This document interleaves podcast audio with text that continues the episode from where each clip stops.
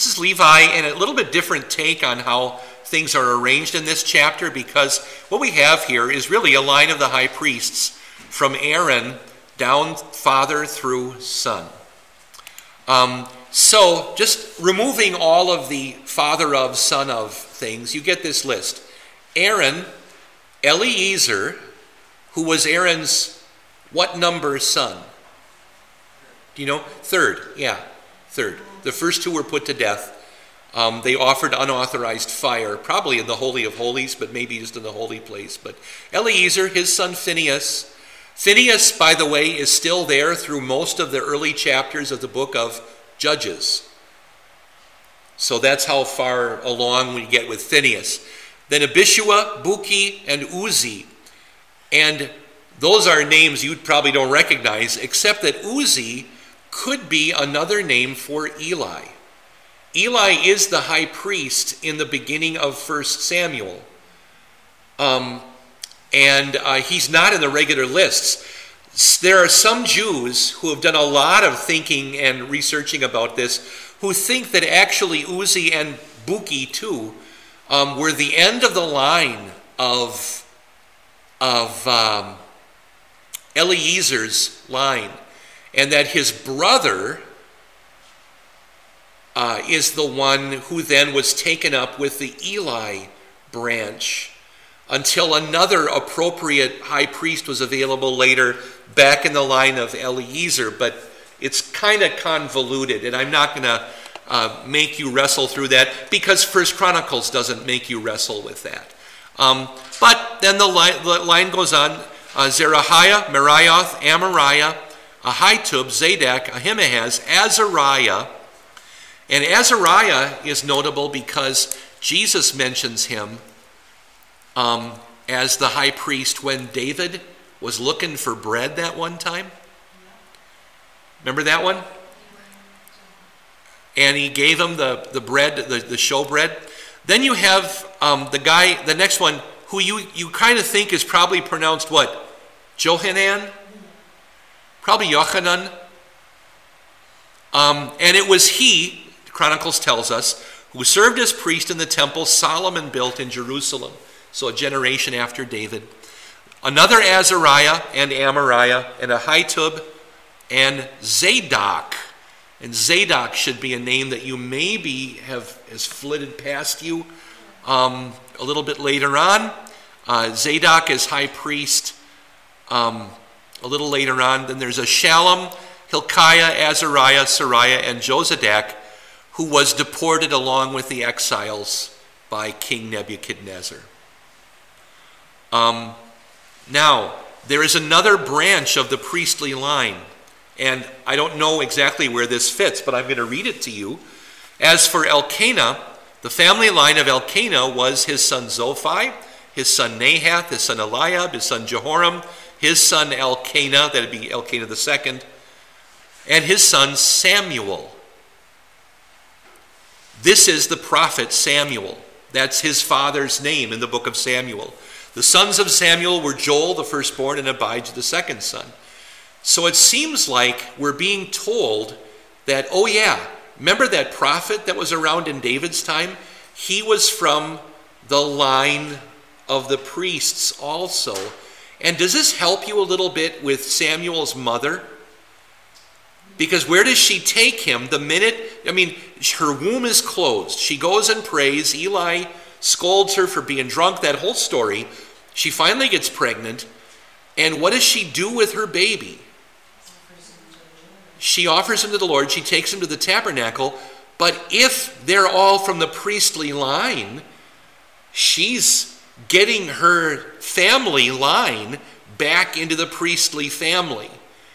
Um, what she does is unusual because the boys were evidently, as Levites, supposed to go and sort of apprentice around the age of 20 or 25.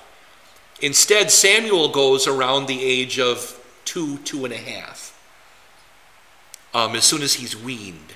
And she keeps taking him, you know, a robe and so forth. By the way, he was from, uh, uh, what's the town? Was it Ramah?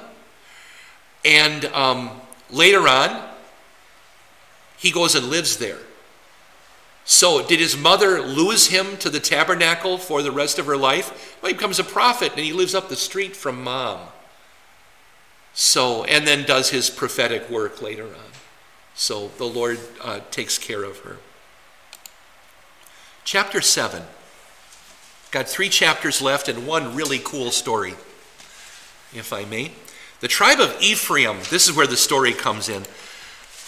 The descendants of Ephraim, where um, his son Bered, his son Tahath, his son Eli, um, Eliada, his son Tahath, or Tahath II, his son Zabad, his son Shuthelah, uh, or Shuthelah II, and also Ezer and Eliad.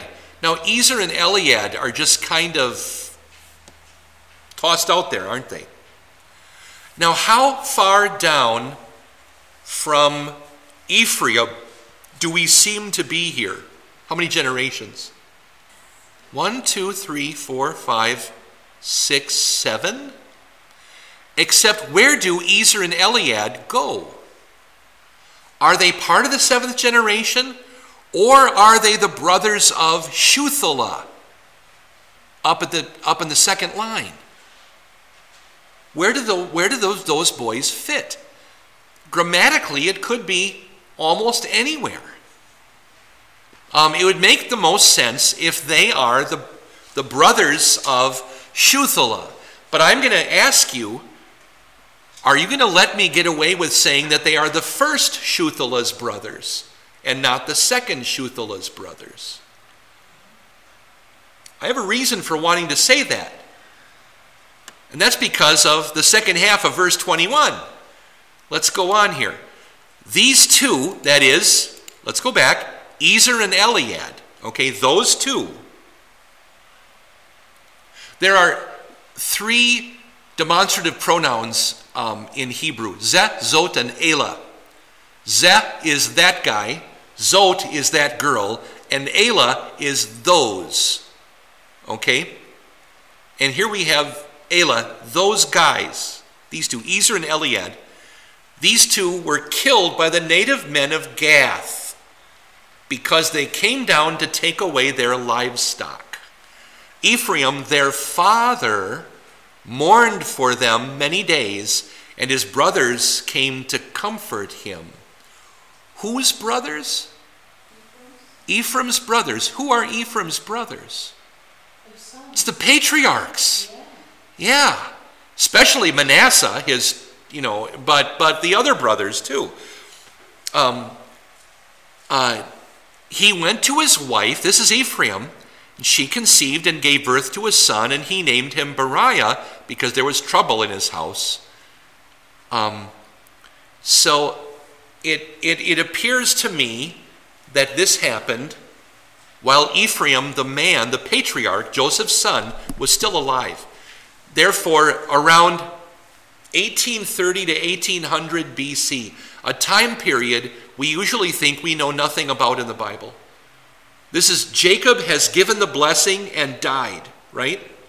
And when Jacob gave the blessing, the boys were on his knees. Well, now the boys are grown up and they have sons. So the generation has gone by. And these two boys got killed by who, who are native men of Gath?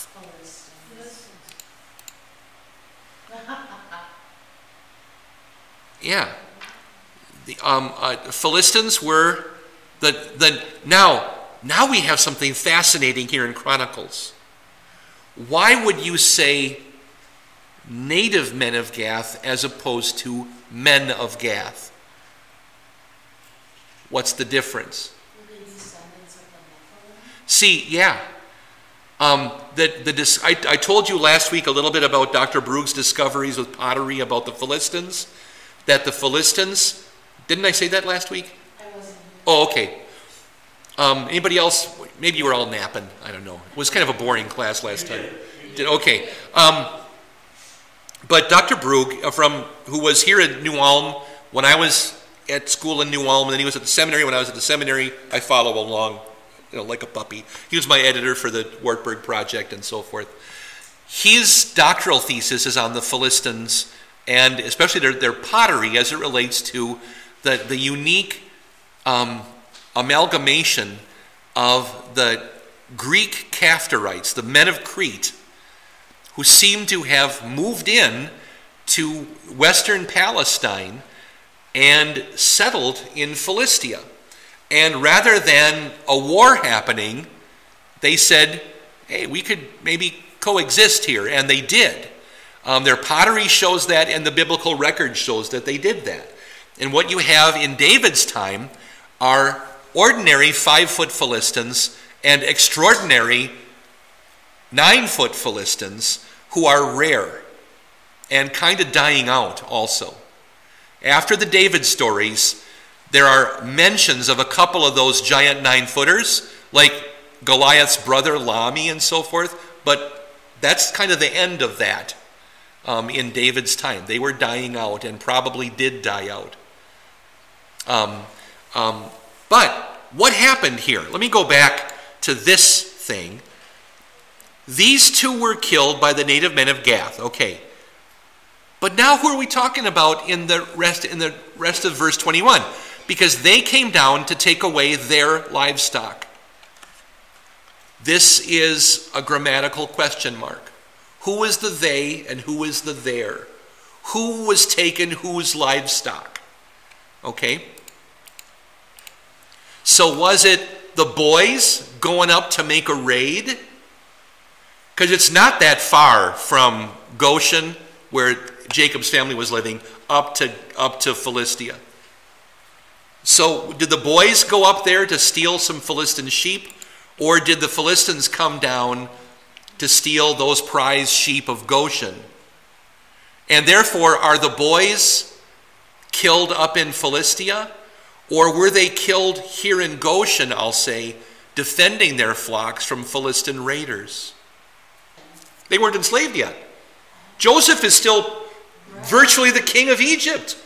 These guys are running around like they, like they got nothing to do but watch their sheep and play Nintendo all day. They, uh, they, they're not enslaved yet. No, I'm wondering which one it is. Did, did, are the Philistines the raiders or are Ephraim's sons the raiders? And knowing what we know about Jacob's family, could be either one, couldn't it? And uh, I mean, are they are they the heroes or are they maybe the anti-heroes? And we honestly, honestly, I can't say which one it is. I don't know. Maybe. Although Joseph Joseph strikes me as a kind of a guy who maybe raised pretty good boys. So they, they could have been defending their flock. But I, it just it goes both ways, doesn't it? It could have been either one. And maybe that teaches me something about all of us. Um, am I capable of being the, the saint with, with, you know, with, with the halo above my head? And am I capable also of terrible wrongs? I'm capable of both, aren't I? Yeah, it could go both ways in my lifetime. Anyway, uh, Ephraim gets another son, Beriah whose name means trouble. I hope it didn't mean troublemaker, but just trouble, but you never know. Chapter 8. Actually, I was going to mention that. Thank you. It's in my note here.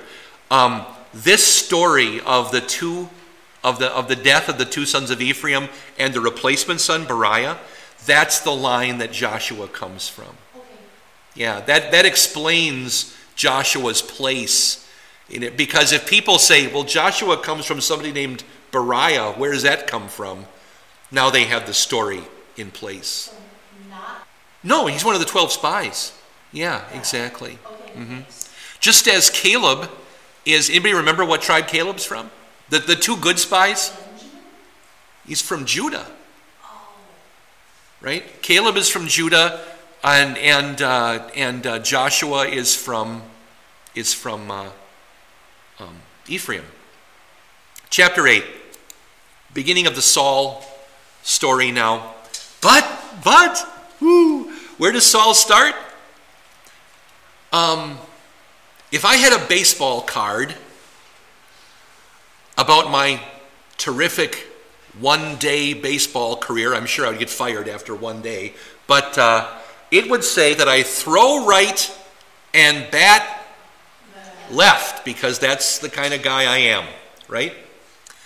If I do everything left handed and I'm in the Bible, I'm from what tribe of Israel? Benjamin. Benjamin. Almost everybody you meet in the Bible who's left handed is from the tribe of Benjamin. By the way, everybody in the Bible you ever meet whose name is Saul is also from the tribe of Benjamin, including the Apostle Paul. So, who's the other famous lefty in the Bible, though? Here we go. Ehud, the left handed man. Yeah, the first uh, after after uh, the, um, the, the, the, the, the son of, of what's his name, um, we end up with Ehud as really the first of the judges. Yeah, so these are the sons of Ehud. They are the heads of the father's households for the inhabitants of Geba, who were exiled to Manahath. I'm going to come back to that word Manahath. Namely, Naaman, Ahijah, Gera, who led them into exile, and he became the father of Uzzah and Ahihud. Um, so we have a very condensed family tree from the book of Judges to, to the Babylonian exile. Um, so condensed with what, three names, four names there? Uh, not very many names. Or no, I guess it's five in all, but still. But let's go back to Ehud. Judges chapter 3. Again, the Israelites cried out to the Lord, and he gave them a deliverer, Ehud, a left handed man son of Gera, the Benjamite. The Israelites sent him with tribute to Eglon, king of Moab. And what do you know about Eglon? Yeah, if uh, uh, uh, Jeff's head is the head of Eglon, the table is the circumference of Eglon.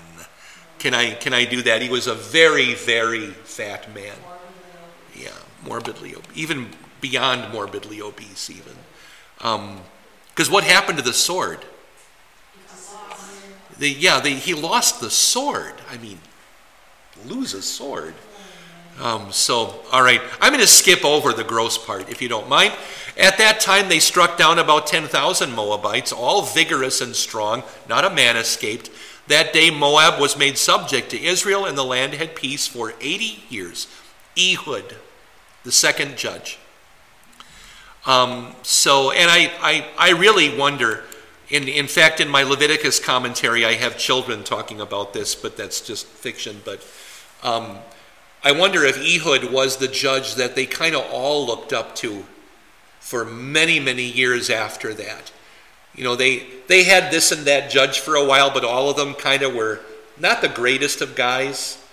Um, even Gideon had issues, and his son had issues, and so forth. But Ehud, Ehud saved us.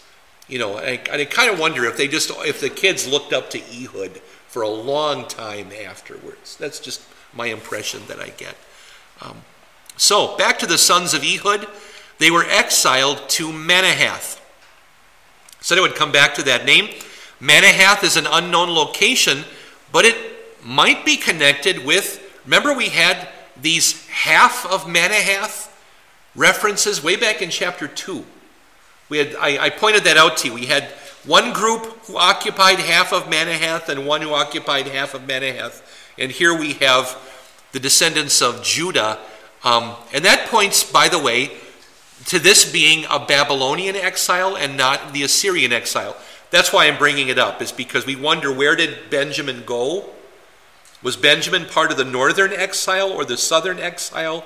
And this seems to say that Benjamin went with Judah into the Babylonian exile. Therefore, the Benjamites came back again. And that fits because um, that's, that's the record that we have also in Ezra and Nehemiah. There were people from Benjamin who, who returned. Does that make sense? Do you get why I'm even, I'm even making the point?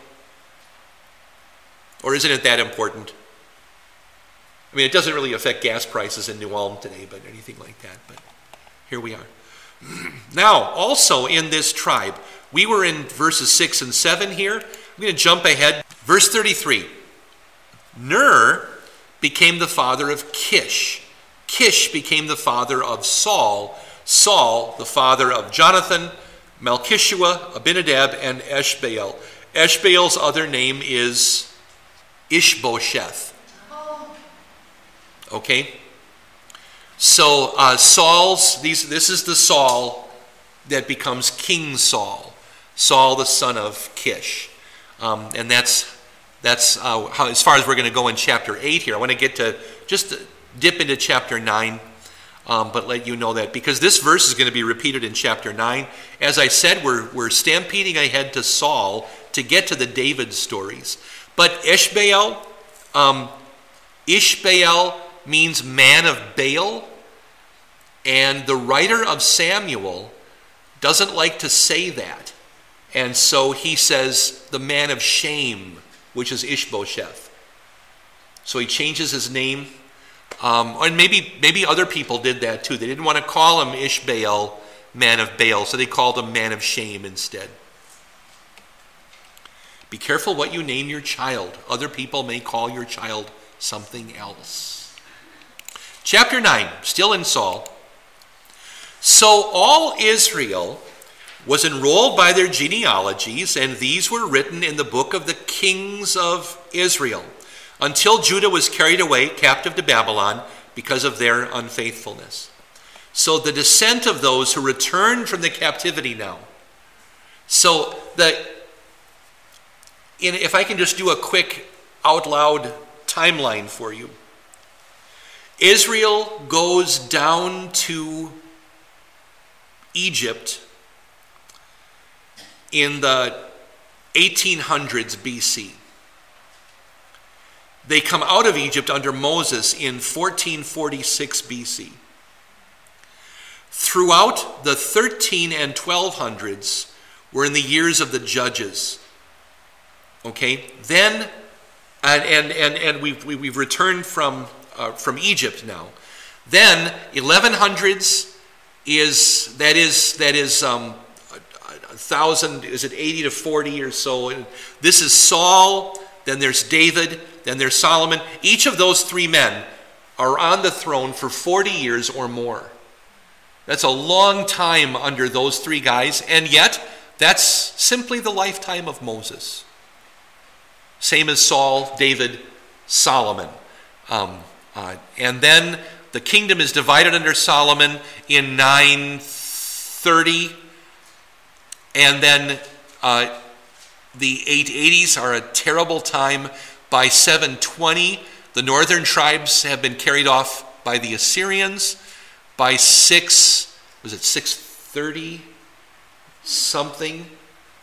um, is, the, is the carrying off of the southern tribes. And in the 580s or so, the southern tribes come back, and that's where we are now. Okay? This is about a thousand years after Moses. Okay? That's how far we've come in a couple of chapters of names. So, about one page of phone book, and we've done a thousand years here. So, Israel is enrolled by their genealogies. These were written in the books of the kings of Israel until Judah was carried away captive to Babylon because of their unfaithfulness. Now, the first group of inhabitants who settled in their property, in their cities, consisted of Israelites, priests, Levites, and temple servants. So, four groups. The temple servants, do you remember I don't, and I, the, the, group called the Kenites, and they were made to carry water because they lied about where they were from and so forth. So they're, they're kind of listed as extra. But they came back, some of the Kenites came back too. But what's the difference between a priest and a Levite? All priests were Levites, not all Levites were priests. Um, when a Levite got to the age of 30, if he had been training for the priesthood and was eligible for the priesthood, he probably would become a priest. So, pretty much, if you were a young man in your 20s, you had all your fingers and toes, you had a good marriage, you were eligible to be a priest. And if you went to the temple and learned, or the tabernacle, and found out what they were doing, you would probably called up to be a, become a priest. Some of them weren't, but probably you would be. And then you served until you were 50. Now at 50, you're no longer, longer eligible to serve as a priest. You had to step back. However, if you had been a priest, you were allowed to assist or instruct. So then you would be kind of become the old professor priest. And you might also just as the young priests are performing the sacrifices, you might be standing over on the sidelines and say, "Up, yep, yep, remember," you know, and things like that. And as they're, or as um, my first day of liturgy here at St. Paul's, almost 21 years ago now, I had never before seen a freestanding altar. Okay, I'd only stood at the altars that are at 95% of all WELS churches up against the back wall, right? So, what does the minister do when he says, Let us pray? He turns back and faces the altar, right? Well, here I am at St. Paul's, New Ulm. I say, Let us pray. And what do I do? I turn around and face the back wall. And over to my, uh, uh, from your congregational perspective to my right, which was my right because I was facing that way, this old gravelly voice from the chair over there says, Who you talking to? So that was Pastor Henning letting me know that I had not done that correctly. Um, Zechariah did not go into the Holy of Holies. That is so horribly misplaced in our literature that I wish it weren't. He went into the holy place because a priest probably once in a lifetime, got sent in um, to offer incense at the incense altar, which was in front of, not behind, the curtain in the holy place. No. All right. No, none of that. He and and there beside the altar of incense was the angel that appeared, but not by the ark. Yeah, he could not have gone into the Ark of the Covenant. And you would never have cast lots to go to the Ark of the Covenant. No. That's for the high priest only. Yeah, besides, in, by the time of Zechariah, this is John the Baptist's dad, the Ark wasn't back there anyway. It had been gone for a thousand years. So, yeah, yeah. But our, our, our, our illustrations really limp with all of what we say about the Ark of the Covenant, our illustrations limp.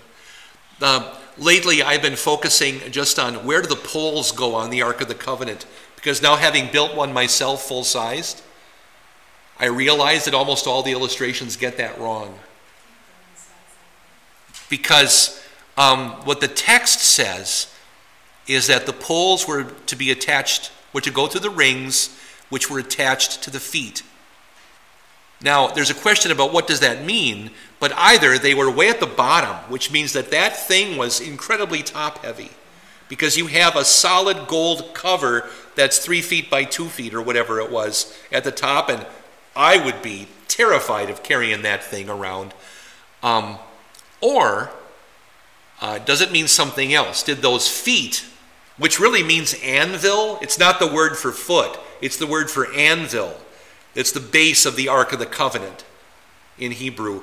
And does that mean that those platforms, did they extend up around the sides of the ark to hold the thing together securely, like we would call them like uh, uh, external bands or something like that? And therefore, at about the top of those things, is that where the rings went for the poles to go through, which would make a lot of sense. Um, so you can carry it, but um, in much of our artwork, the Ark of the Covenant, uh, honestly, looks an awful lot like a casket. And they make the Levites look like they're casket bearers. Like as if they just took that picture and retouched a couple of things and it, it just it doesn't look right. But anyway, let's get back to our text. We have just a couple minutes here left. So people from Judah, people from Benjamin, people from Ephraim, people from Manasseh lived in Jerusalem. This is verse 3. So exiles, returning exiles from these tribes, did live in Jerusalem. But remember, when they came back from the exile, nobody wanted to. So what did Ezra have to do? He held a lottery. And if you lost, you had to move into town. Well, that makes sense. If you have beautiful pasture land and farmland, or the stone ruins of a burned out city, which one do you want to live in? I would want to live out in the country. But everybody's name into the hat, and Ezra picked out every tenth name. You got to live in town. So they were they forced them to come and live in town. And honestly, if I were one of the people who got to live out in the pasture land, I would have grabbed a, a spear and said, "Yep, yep, you got to go, move into town." I'd have been a guard to make sure that they went there, because I won the lottery, so I'd make sure. But that's what they did. Now the musicians, these are the singers, head of fathers' household of the Levites, who lived in the rooms at the temple. That's what I wanted to show you and were free from other service because they were busy with their work day and night. These are the musicians, they got to live in the temple. But of course, in Ezra's time, the temple was a burned out ruin. So they had to fix it and rebuild it. And these were the heads of the fathers' households of the Levites throughout their generations, had been. These lived at Jerusalem. Well, they were probably chosen because of their talents in that case were Levites. Yeah, they were chosen. Yeah. Then we have this repeated verse.